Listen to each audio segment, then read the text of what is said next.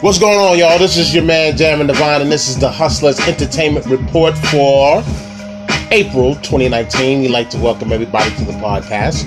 I'd like to give out my sincere apologies because I took a hiatus for about a month or two. The last um, podcast um, was recorded in uh, January, but I'm here to say that we're getting everybody up to steam, and let's just go ahead and get into our top story. Now, First story, we have to send out congratulations to the rapper Nas. Why? Because he just made the Forbes list for the top hip hop kings of 2018. All right? Now, he comes in at the list at number six, okay? Tied with Dr. Dre, actually. All right? They both earned a cool 35 million for 2018, okay? The only other rappers that beat him out on the list was uh, J. Cole at number five with 35.5 million. Drake comes in at number four at 47 million.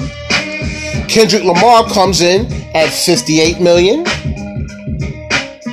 Diddy comes in at number two at 64 million. And of course, Jay Z tops the list with 76.5 million.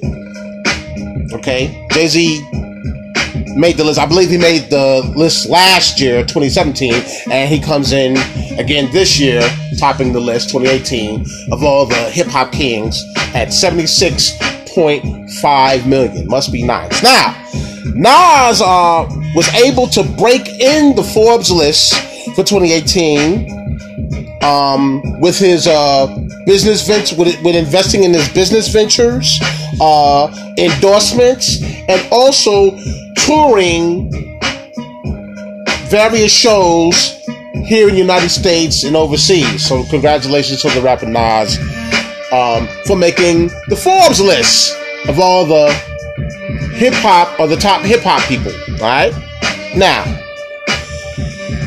Shaquille O'Neal, your man Shaquille O'Neal has a new job, all right? In addition to being a premier sportscaster and franchise owner, he is now the spokesperson for the embattled restaurant Papa John's, okay?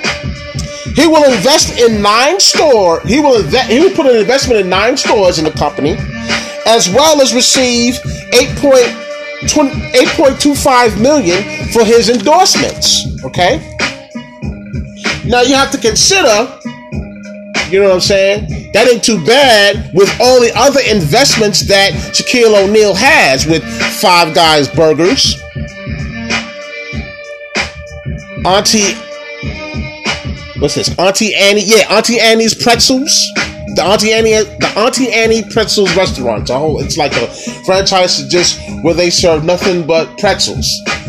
Auntie Auntie Annie. I think y'all seen that before. I don't know everything. But anyway, um, he has some other various endorsements. Okay, so in addition to all the investments that he has with the restaurants and the endorsements, which adds up about 20 million. This new job, you know what I'm saying, ain't too bad. You know what I'm saying? He's really raking in some dough. But he's even quoted as saying it's not about how much you make, it's about how educated you are to keep it. All right. So shouts out to Shaquille O'Neal with his uh, new his new job as the spokesperson for Papa John's. All right. Now, I'm a little late with mentioning this story, but it is definitely worthy that we have to talk about it. All right.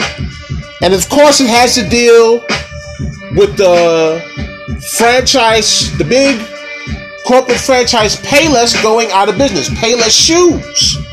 All right. They had made an announcement in February that's going to be closing the rest of its 2,000 stores in the United States and abroad. And um, they're to make the last of the closures in like May of 2019. right? And that is like the biggest so far. That is like the biggest closure of any retail chain to date. All right. The other uh, large closings of recent times was uh, Toys R Us was last year, and then you had other franchises like Mattress Firm, Kmart, Sears, and H.H. Gregg to name a few. H.H. Gregg Electronics to name a few. Now, here's the crazy part. Here's the ironic crazy part. Just last year, I want to say about six, seven months prior, Payless Shoes had did a uh, had did a, a publicity prank with its consumers. Right? They was out in Beverly Hills and they was launching this new line called Palessi. Right? It was supposed to be an expensive shoe line. Okay. And what they basically did was they took their discount shoes, marked them up by the hundreds, and uh, sold it to the consumers. And the consumers didn't mind paying the outlandish prices. It was anywhere from like you know a thirty a thirty dollar pair of shoes was marked up to like three hundred, and all the consumers